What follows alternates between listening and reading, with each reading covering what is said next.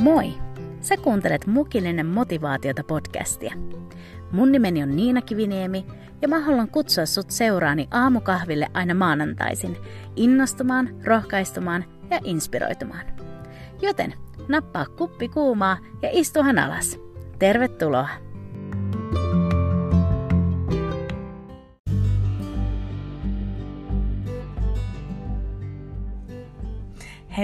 Good morning! Tervetuloa tälle tämänkertaiselle mukilliselle motivaatiota. Äh, se on uusi viikko ja uudet kujeet ja, ja kaikki on taas mahdollista. Hei, tänään meillä on vähän tällainen erilainen jakso tiedossa, nimittäin on kyseessä tämmöinen podcastin Q&A-jakso, eli tämmöinen kysymys- ja vastausjakso. Ja mulla oli todellakin haaveena ja, ja suunnitelmissa se, että mulla olisi ollut tässä tällainen niin kuin, ää, juontajapari, tänä maanantaina mukana, mutta kysymässä niin nämä kysymykset, mutta koska mä oon sairastellut tämän edellisen viikon, niin mulla ei ollut mahdollisuutta sitten pyytää jotain tähän, tähän mun lähelle, ettei sitten tartu flunssa tai kuume. Mutta me mennään tällä mitä on ja se on nyt sitten näin, että mä kysyn itseltäni näitä kysymyksiä, jotka te olette lähettäneet mulle tuon Instan kautta. Mutta sen pitemmittä puhetta, niin hei, ota oikein mukavaa senteessä sun lempparimuki matkaan ja tervetuloa tälle tämänkertaiselle mukilliselle motivaatiota.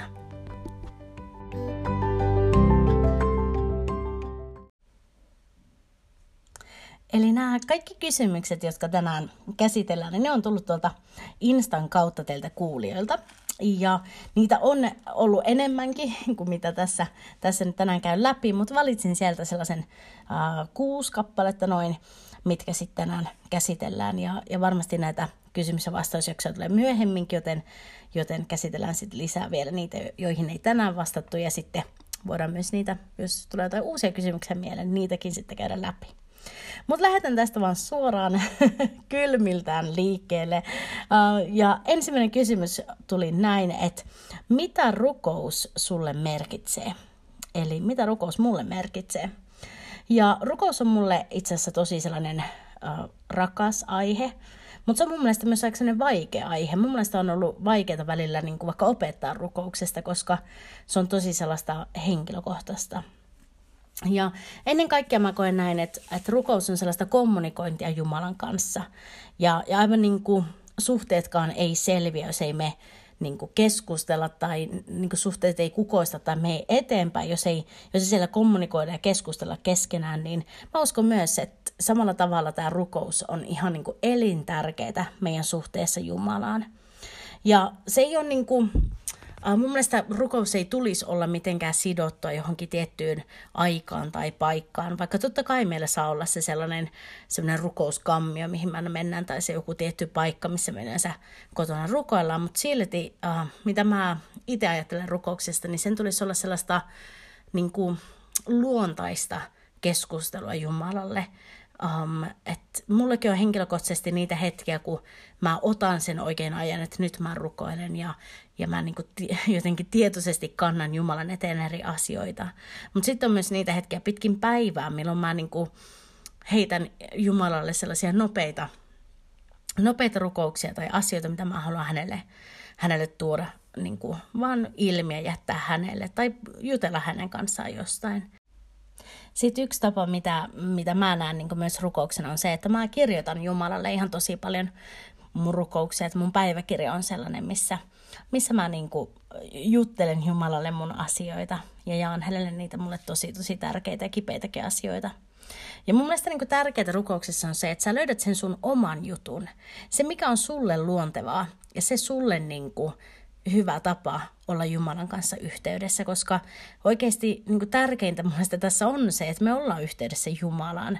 Ähm, jotenkin, en mä tiedä, kauhean vai saatella, että, että Jumala olisi meille kaikki kaikessa, että me ei koskaan keskustella hänen kanssaan tai koskaan vietä aikaa hänen kanssaan.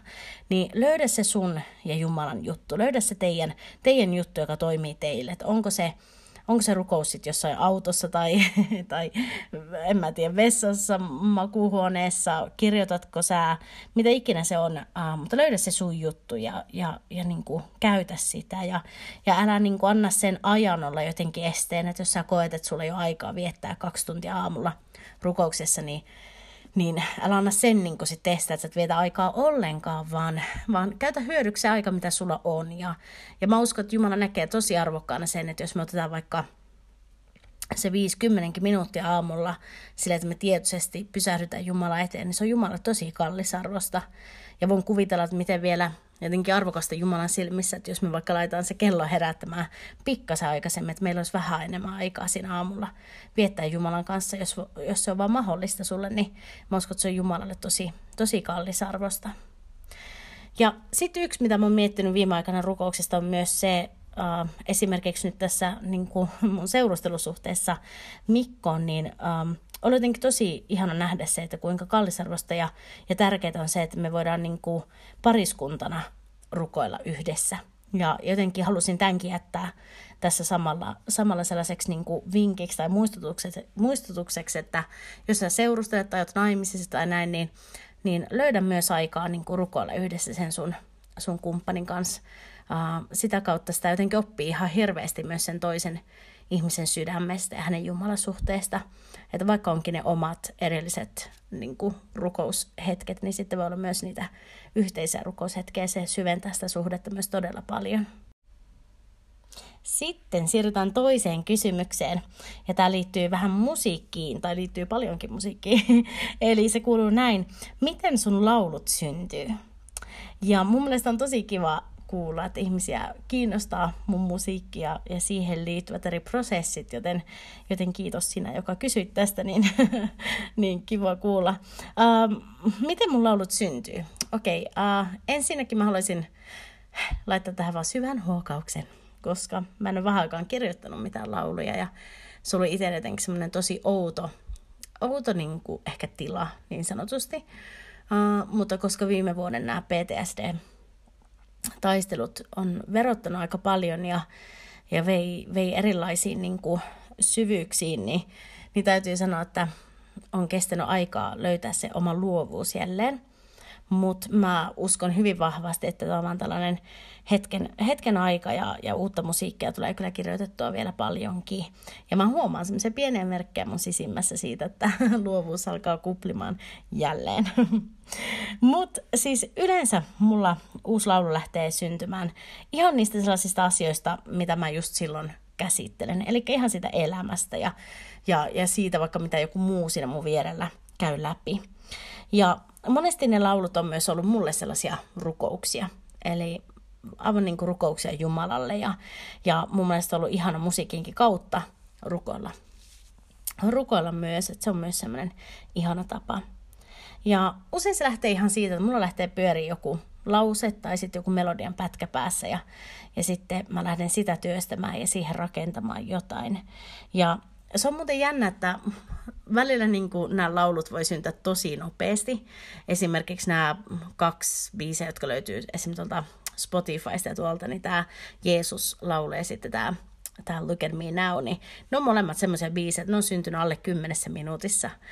Eli että mä oon vaan istunut alas ja ne on vaan niin kuin tullut. Ja mä koen itse henkilökohtaisesti hyvin vahvasti sen, että se on täysin Jumalan työtä. Ja muutenkin tuo, että mä teen musiikkia, niin mä koen, että se on täysin Jumalan, joo, Jumalan työtä ja Jumalan lahja. Että jotenkin en ymmärrä, miten, miten mukaan osaisin itse vaan puristaa itsestäni jotain sellaista. Uh, Mutta siis joskus biisit on synnyt tosi nopeasti. Ja sitten taas mulla on semmoisia biisejä, esimerkiksi semmoinen kuin That Cross, niin sitä mä työstin varmaan vuoden verran.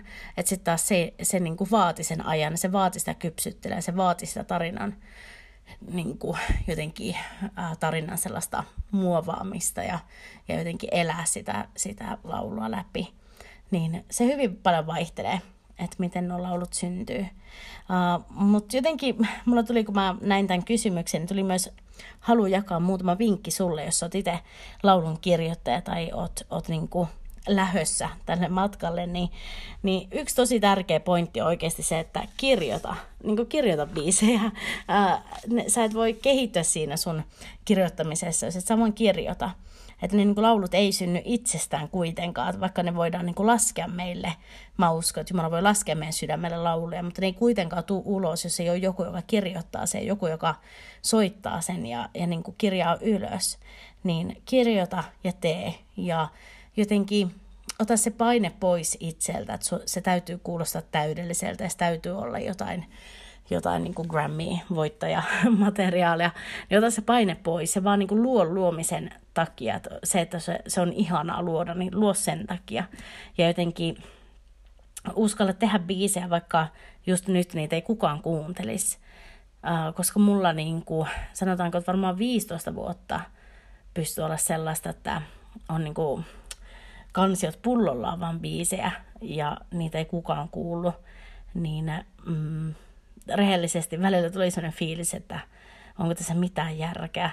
Ja mäkin on noin varmaan reilu sata biisiä kirjoittanut, niin ette varmasti vielä kaikkea kuulu.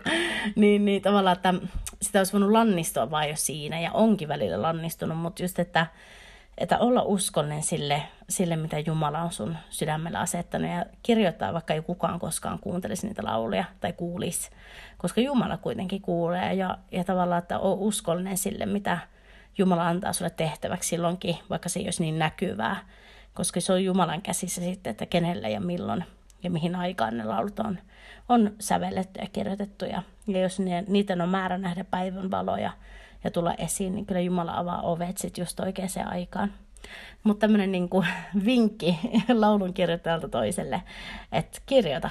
Sä et voi kehittyä ilman kirjoittamista, niin anna mennä ja vaan luo musiikkia sen ilon vuoksi. Mutta sitten mennään eteenpäin uh, ja astetta uh, vähän syvempään kysymykseen. Eli Täällä on tällainen kysymys, että miten oot selviytynyt PTSDstä? Kärsitkö siitä edelleen tai saatko paniikkikohtauksia edelleen? Eli niin kuin mä tuossa äsken vähän jo mainitsin, niin tuosta PTSDstä, niin viime vuonna helmikuussa, niin mulla alkoi tällaiset tosi rankat ää, oireet, jotka liittyivät tällaiseen vanhaan traumaan, ää, minkä koin, koin joitain vuosia sitten. Ja, ja mä oon puhunut tästä podcastissakin muutamaan otteeseen, esimerkiksi esimerkiksi nyt tulee mieleen se kaivosta vapauteen jakso, niin siinä muistaakseni jaoin enemmän, niin sä voit etsiä sen sieltä, sieltä vanhemmista jaksoista, niin, niin voit kuulla vähän enemmän, mistä on kyse.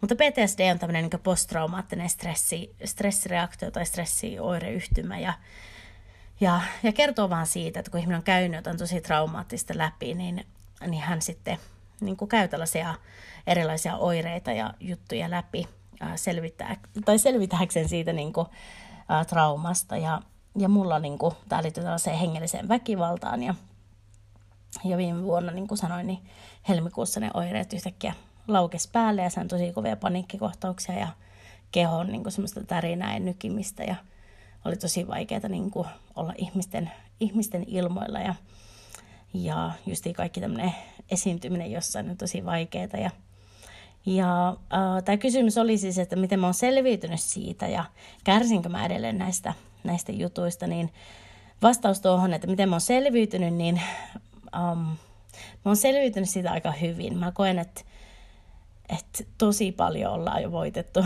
itse asiassa äärettömän paljon, kun mä mietin, mietin mitä elämä viime vuonna oli, mm, niin tosi paljon on päässyt eteenpäin.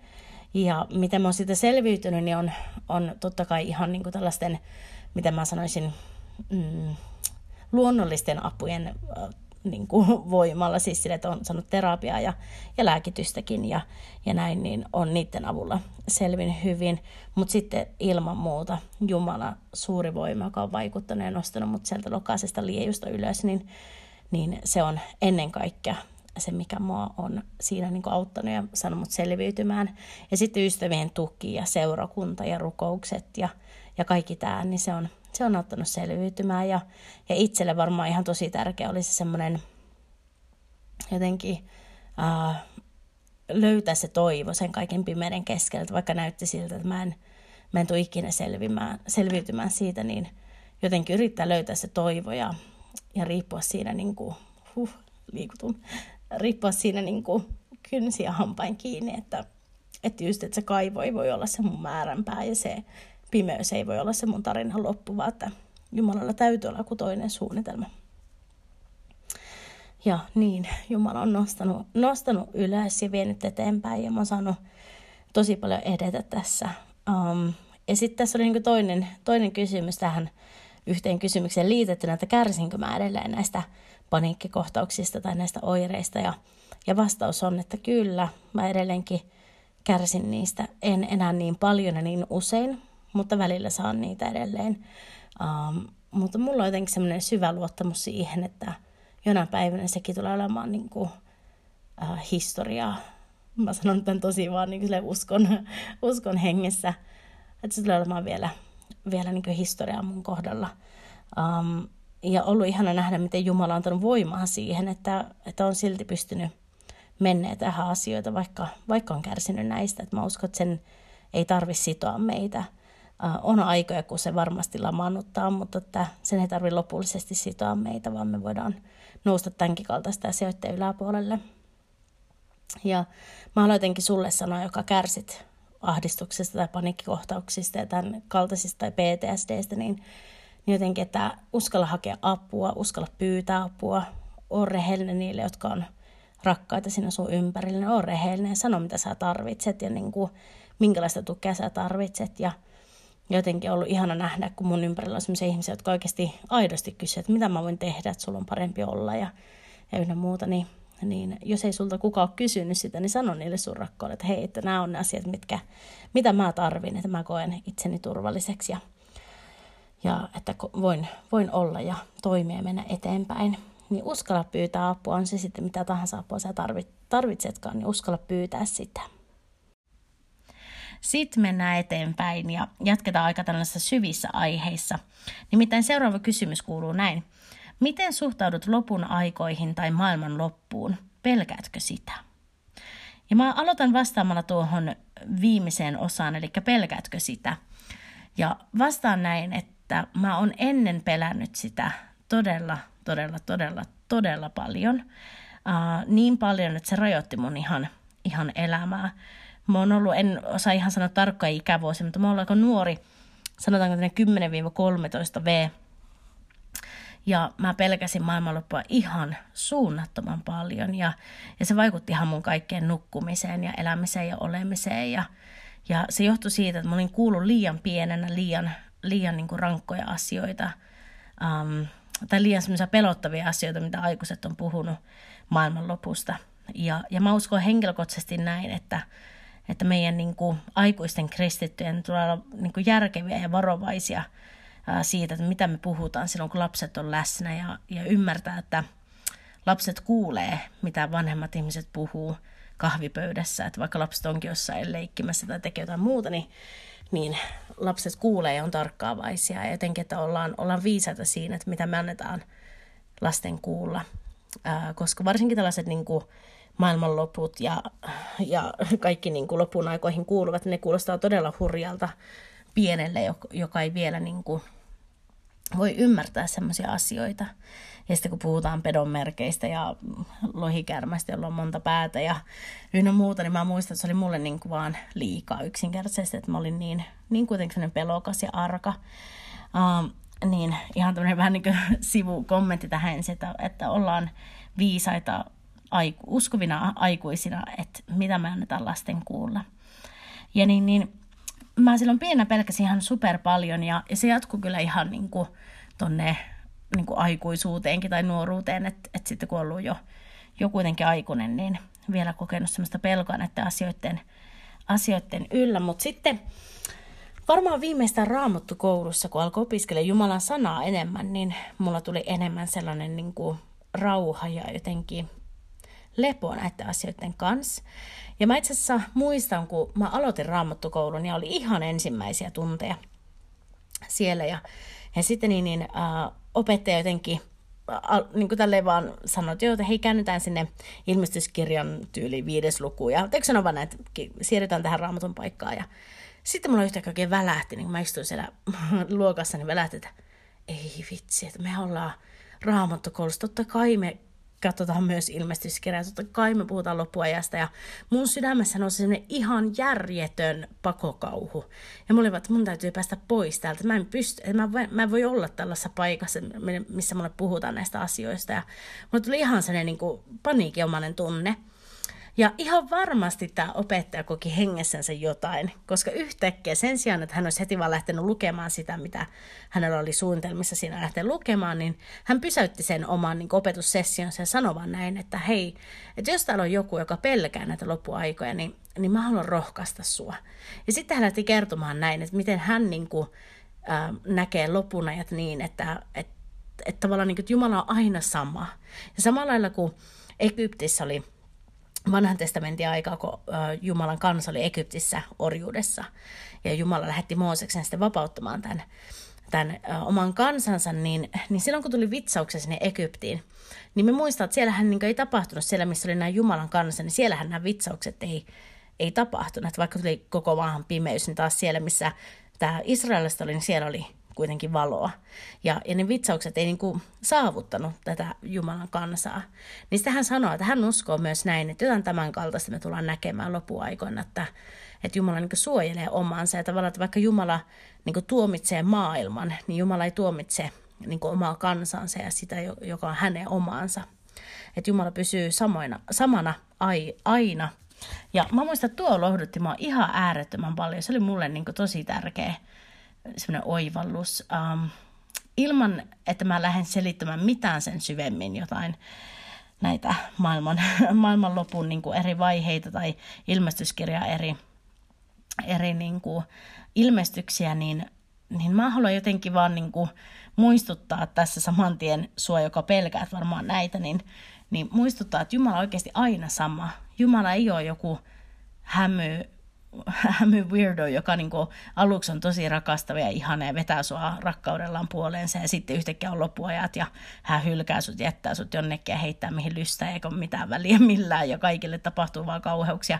Jumala ei ole tällainen, vaan Jumala on edelleen lopun aikoina Jumala on meidän rakastava isä. Jumala on edelleen meidän tuki ja turva silloin, kun maailmassa kuohua. Vaikka tulee sotia ja tulee maanjäristyksiä ja muuta, niin Jumala edelleen rakastaa meitä. Jumala on edelleen meidän isä. Ja jotenkin tämä on ollut mulle ihan äärettömän tärkeä oivallus näitä aiheita koskien. Ja se, miten mä suhtaudun loppuaikoihin ja maailman loppuun, on, on se, että rehellisesti mä en ymmärrä kaikkea todellakaan, mitä jossain ilmestyskirjassa niin kerrotaan, vaikka sitä luen ja, ja yritän, yritän oppia, niin mä en ymmärrä kaikkea. Mutta tavallaan ne tärkeimmät asiat mä ymmärrän. Mä ymmärrän se, että Jeesus Kristus on Herra. Ja mä ymmärrän sen, että jonain päivänä Jeesus tulee hakemaan omansa takaisin. Ja mä haluan tehdä kaikkeni, että mä saan niin kuin olla siinä joukossa. Ja mä saan olla, koska Jeesus on mut omaksensa ostanut. Mutta tavallaan että se, mihin mä voin vaikuttaa, on se, että mä elän mun elämää niin, että lopun aikoinakin mä oon Jumalan oma. Ja että jos Jeesus tulisi tänään meidät täältä hakemaan, niin mä eläisin sellaista elämää, mikä miellyttää Jumalaa ja, ja mikä niin kuin, tavallaan, että mä saan olla siinä joukossa, että saa olla, saa olla nousemassa Jeesuksen kanssa taivaisiin. Niin tämä on ehkä semmoinen, miten mä suhtaudun tähän ja, ja mulla ei ole justi antaa mitään, mitä opetussarjaa lopuajoista, koska mä en osaa. Mutta että mä haluan rohkaista sua, joka pelkäät näitä asioita, niin että oikeasti muista, muista se Jumala, joka on kutsunut sut, muista se Jumala, joka rakastaa sua, ja että hän on aina se sama Jumala. Jumala ei muutu. Ja vaikka Jumala tuomitsee tämän maailman ja sen synnin, niin Jumala ei enää tuomitse meitä, koska me ollaan Kristuksessa. Niin meillä ei ole enää mitään kadotustuomiota. Niin tällainen, tällainen ajatus tavallaan maailmanlopusta ja, ja lopun ajoista. Eli äh, mä uskon, että Jumala ei koskaan tarkoittanut, että me pelätään tai pelotellaan toisiamme näillä asioilla, vaan monta kertaa me nähdään raamatussa, että nämä asiat tulisi rohkaista meitä ja innoittaa meitä, että Jeesus Kristus tulee eräänä päivänä ja hän tulee hakemaan omansa takaisin ja, ja me saadaan olla voittajien joukossa. Sitten seuraava kysymys kuuluu näin. Maailmalla on tosi suosittua kortit, energiahoidot, kivet, kristallit ja manifestointi. Miten meidän kristittyinä tulisi suhtautua näihin? Um, mun täytyy sanoa, että henkilökohtaisesti mulla ei ole hirveästi tietoa uh, niin kuin jostain kortista ja energiahoidoista ja näistä kristalleista ynnä muusta, uh, mutta somessa on kyllä niin kuin törmännyt näihin tämmöiseen manifestointiin ja just näihin kristalleihin. Um, ja nämä on niin kuin mun mielestä aika semmoisia salakavaleja siinä mielessä, että nämä uh, monet voi kuulostaa niin kuin tosi hyvältä ja viattomilta ja semmoiselta niin kuin, mitä mä elämää ja rauhaa tuovilta, mutta sitten kuitenkin niiden takana voi piillä niin paljon muuta. Ja ja mielestäni näihin piilee nyt taas sama, niin kuin, mitä on joskus aikaisemminkin jaksoissa sanonut, että, että ei kaikki se, mikä niin kuin näyttää tai kuulostaa hyvältä, niin ole oikeasti sitä. Ja, ja just tämmöiset monesti ne voi olla kuitenkin kytkettyä johonkin tämmöisiin itämaan uskontoihin tai, tai New Age-juttuihin, niin on tosi niin kuin mielestäni tärkeää ymmärtää, että ei kaikki, mikä kuulostaa tosi hyvältä tai niin kuin kauniiltakin, niin ei se aina ole sitä, vaan meidän tulisi niin kuin tutkia asioita ja, ja niin kuin paljastaa tavallaan se, mitä ne oikeasti on ja katsoa niitä vähän niin kuin taakse, mihin ne pohjautuu. Ja, ja just niin kuin mä sanoin, niin mä oon ehkä itse enemmän törmännyt tuohon manifestointiin justiin somessa, että mä huomaan erilaisia julkiksia, jotka on puhunut siitä ja, ja sitten erilaisia tilejä, mitä välillä tulee, niin kuin, että mainostetaan jotain ton tyyppistä. Niin äh, mä sitten siihen niin kuin vähän, vähän kävin tsekkaamassa, mitä se on ja, ja oli mielenkiintoista nähdä, että manifestointi on niin tietoinen luominen energiatasolla, eli ajatusten ja tunteiden ja mielikuvien avulla luodaan jotain – ja, ja sitten kun mä kävin katsomassa yhtä sellaista sivua, missä niin kuin, ää, kerrottiin lisää tästä ihan vaan kun mä mielenkiintoista kur, kurkkasin, että mistä tavallaan on kyse, niin oli mielenkiintoista, että siellä oli niin kuin, puhuttiin siitä, että miten manifestoimisella tavallaan, miten, että siellä yritetään jotenkin niin kuin, tietoisesti luoda ää, jotain ja, ja tavallaan, että me voidaan niin kuin universumilta pyytää asioita ja sitten ne tapahtuu. Ja oli niin, niin kuin mä jotenkin, mä naurahin ääneen, kun mä luin tätä, koska siellä sanottiin näin, että universumilla on pyyntöihimme kolme vastausvaihtoehtoa. Yksi, kyllä saat sen mitä pyysit. Tai kaksi, kyllä saat sen mitä pyysit, mutta myöhemmin. Tai kolme, rakastan sinua liikaa antaakseni sinulle mitä pyysit. Ja ne oli siis niin kuin suhteessa tähän manifestointiin, että universumi voi vastata näin niihin asioihin, mitä me pyydetään. Ja se, miksi mä naurahin, oli tavallaan se, että miten niin kuin, äh, me varmaan kristittynä heti tunnistetaan, että no tämmöistähän jotain on kyseessä myös rukouksessa. Ja mä nyt en tarkoita, että joku manifestointi on sama kuin rukous, älä ymmärrä mua väärin, vaan siis silleen, että justi, että helposti voidaan pueta johonkin, pukea tällaiset niin kuin, energiajutut ja universumit ja ynnä muuta, niin voidaan pukea sellaiseksi, että se näyttää ja kuulostaa tosi hyvältä niin kuin kristittyjenkin silmissä. Mutta sitten oikeasti se ei ole, ole sitä, vaan meidät on kristittyinä kutsuttu rukoilemaan. Ja meidät ei ole kutsuttu pyytämään universumilta jotain, vaan universumin luojalta jotain.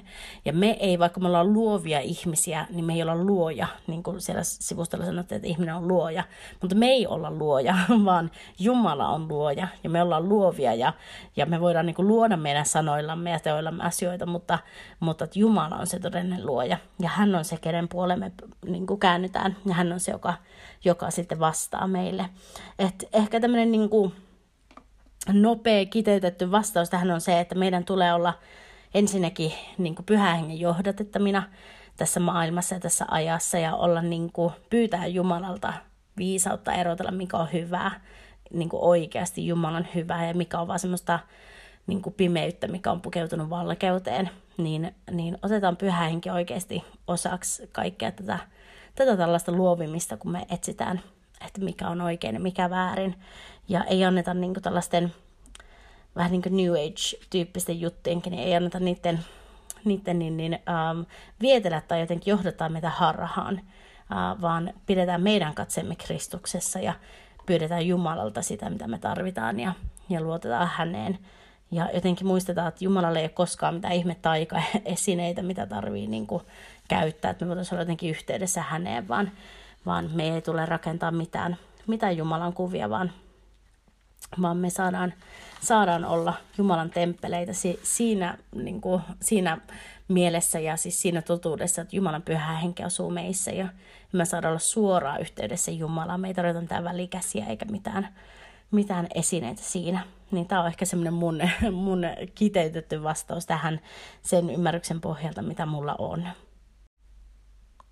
Sitten ollaan tässä jo hetki rupateltukin, tai mä oon teille, mutta päästään viimeiseen kysymykseen. Eli kysymys numero kuusi kuuluu, kuuluu näin. Miksi seurakunta on tärkeä? Ja ihan ekana mä vastaisin tähän kyllä näin, että seurakunta on tärkeä, koska se on Jeesukselle tärkeää. Ja jos joku on Jeesukselle tärkeää, niin se tulisi olla myös meille tärkeää. Eli seurakunta on Kristuksen ruumis, niin totta kai se on tärkeä. Ja jos sä tuut uudesti synnyt ylhäältä ja, ja Jumalan pyhänkä asuu sussa, niin sä oot osa, osa Kristuksen ruumista. Ja sitten mä uskon, että meidän tulee myös olla, niin kuin kuulla semmoiseen paikalliseen seurakuntaan, missä me voidaan oppia ja mennä eteenpäin. Ja tällaisessa seurakunnassa me koetaan yhteyttä. Ja se on oikeasti tärkeää. On tärkeää, että me koetaan uskovina sitä, että hei, mä en ole yksin ja että maailmassa on muitakin kristittyjä. Ja saadaan kokea vaan sitä, että me tullaan yhteen ja saadaan yhdessä kantaa asioita Jumalalle ja yhdessä tehdä, toimia kaupungin parhaaksi ja tehdä hyvää. Ja mä uskon, että seurakuntayhteys tuo turvaa ja mä uskon myös, että seurakunnassa sitä saa kasvaa siinä omassa kutsussa ja niissä omissa lahjoissa. Ja, ja mä oon itse oppinut sen, että on tosi, niin kuin, tosi tärkeää se, että voi tuoda ne omat lahjansa ja oman itsensä laittaa tavallaan likoon siellä seurakunnan keskellä ja, ja harjoittaa sitä lahjaa ja sitä kutsua ja oppia ja, ja kasvaa siinä. Sitten yksi, miksi mä uskon, että seurakunta on tärkeä, on myös se, että me opitaan siellä epäitsekyyttä. Mä tuun itse niin kuin isosta perheestä ja, ja kun sulla on kahdeksan sisarusta, niin sitä oppii aika äkkiä semmoista epäitsekyyttä siinä mielessä, että, että ymmärtää sen, että koko maailma ei pyöri mun ympärillä, vaan pakko ottaa huomioon muidenkin tarpeet ja aikataulut ja ynnä muut. Niin samalla tavalla mä uskon, että myös seurakunta, se yhteys ja seurakuntaperhe opettaa semmoista epäitsekkyyttä ja, ja sellaista, että ymmärtää, että, että tavallaan kaikki ei voi mennä mun mielen mukaan, vaan oppii sellaista, oppii kuuntelemaan toisia, arvostamaan toisia, että muillekin on annettava eri asioihin ja ö, oppia muilta ja olla opettamassa muita. Ja, ja mä uskon, että se on tosi, tosi, tosi tärkeää. Ja seurakunnassa me opitaan myös semmoista kunnioitusta ja opitaan kunnioittamaan Jumalan asettamaa johtajuutta.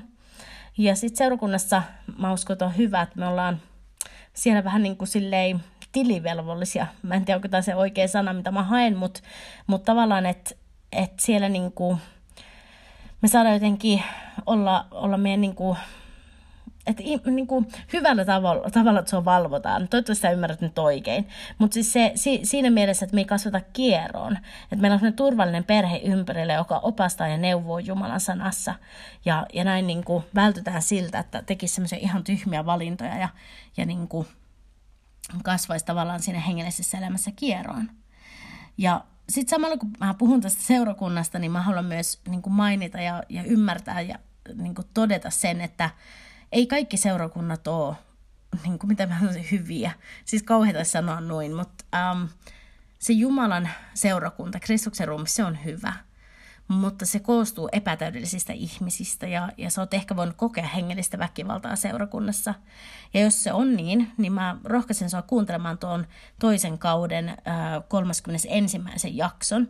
Siinä on mulla Harri Kankare vieraana ja me jutellaan silloin hänen kanssaan siinä hengellisestä väkivallasta ja, ja mä uskon, että siinä on todella tärkeitä juttuja sulle, jos oot joskus kokenut, kokenut hengellistä väkivaltaa. Mutta mä haluan kuitenkin sanoa sulle, että älä hylkää seurakuntaa ja sen yhteyttä vaan epätäydellisten, epätäydellisten ihmisten takia. Uh, joskus voi olla, niin tämä ei ole todellakaan mikään sääntö, mutta joskus joutuu vaihtamaan jopa seurakuntaa ja näin, mutta niin kuin, älä silti hylkää seurakuntayhteyttä sitten kokonaisuudessaan vaan sen takia, että seurakunnassa on epätäydellisiä ihmisiä koska ei ole oikeasti olemassa mitään sellaista niin yhden ihmisen showta, vaan, vaan Jumala toimii seurakuntansa kautta. Ja mulle itselle niin seurakunta, vaikka siellä on koettu monenlaista, niin seurakunta on mulle äärimmäisen tärkeä ja mä en voisi edes kuvitella mun, mun elämää ilman seurakuntayhteyttä. Um, jotenkin se, että, että saa olla semmoisessa turvallisessa paikassa, missä, missä mua opastetaan ja neuvotaan ja missä mä saan kasvaa, niin se on, se on niin arvokasta. Ja mä toivon todellakin, että jokainen saa löytää semmoisen hyvän seurakuntayhteyden. Ja, ja jos sä kamppailet tällaisen asian kanssa, että sulla ei just nyt ole hyvää seurakuntayhteyttä, niin rukoile ja pyydä Jumalalta sitä, että Jumala voi johdattaa. Koska oikeasti vielä enemmän kuin sä haluat olla se, osa jotain seurakuntaa, niin Jumala haluaa, että sä oot osa jotain seurakuntaa. Ja jotenkin mä uskon, että meidän ei tulisi myös niin etsiä sellaista seurakuntaa, joka sopii jotenkin täydellisesti siihen meidän niin kuin, että kaikki olisi niin meidän näköisiä siellä, vaan niin kuin, että just että opitaan sitä semmoista epäitsekkyyttä, opitaan nöyryyttä ja, Ja, ja tullaan semmoisenkin seurakuntaan, missä kaikki ei ole just sellaisia oman näköisiä ja tyylisiä ja näin. Ja saadaan oppia toisilta, koska siinä on jotain todella arvokasta ja kaunista, mitä Jumala on siihen sisältänyt.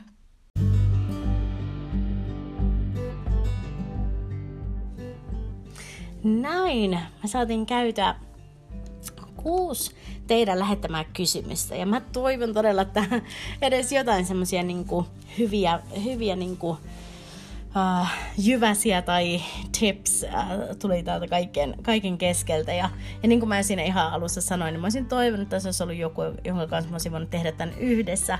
Uh, mutta toivottavasti tätä oli ihan ok kuunnella myös näin, kun tein sen yksin. Uh, Mutta hei, uh, me edetään kuule niin, että pari viikon päästä me saadaan kokoonta uudelleen mukillisille motivaatiota ja sitten sit ollaan taas uusien aiheiden parissa. Ja mä ajattelin ennen kuin mä vielä päästän teidät menemään, niin luen tästä yhden psalmin teille, joka itsellä on ollut mielessä tässä viime päivinä. Eli tämä on tuttu psalmi 121 ja se menee näin. Minä nostan silmäni vuoria kohti. Mistä tulee minulle apu? Apu minulle tulee Herralta, joka on tehnyt taivaan ja maan. Hän ei salli sinun jalkasi horjua, sinun varjelijasi ei torku. Katso hän, joka Israelia varjelee, ei torku eikä nuku. Herra on sinun varjelijasi, Herra on suojaava varjosi sinun oikealla puolellasi. Ei polta sinun aurinkopäivällä eikä kuu yöllä. Herra varjelee sinut kaikesta pahasta, hän varjelee sinun sielusi. Herra varjelee sinun lähtemisesi ja tulemisesi, nyt ja iankaikkisesti.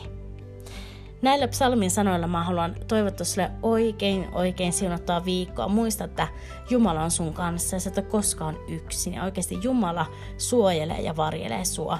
Ja jotenkin uskalla heittää ne sun murheet ja asiat hänen, hänen huomaansa ja hänen niin kuin, tavallaan tehtäväkseen, niin Jumala pitää susta huolen. Mutta me palataan pari viikon päästä mukilliselle motivaatiota. Siihen asti, oo siunattu. Moi moi!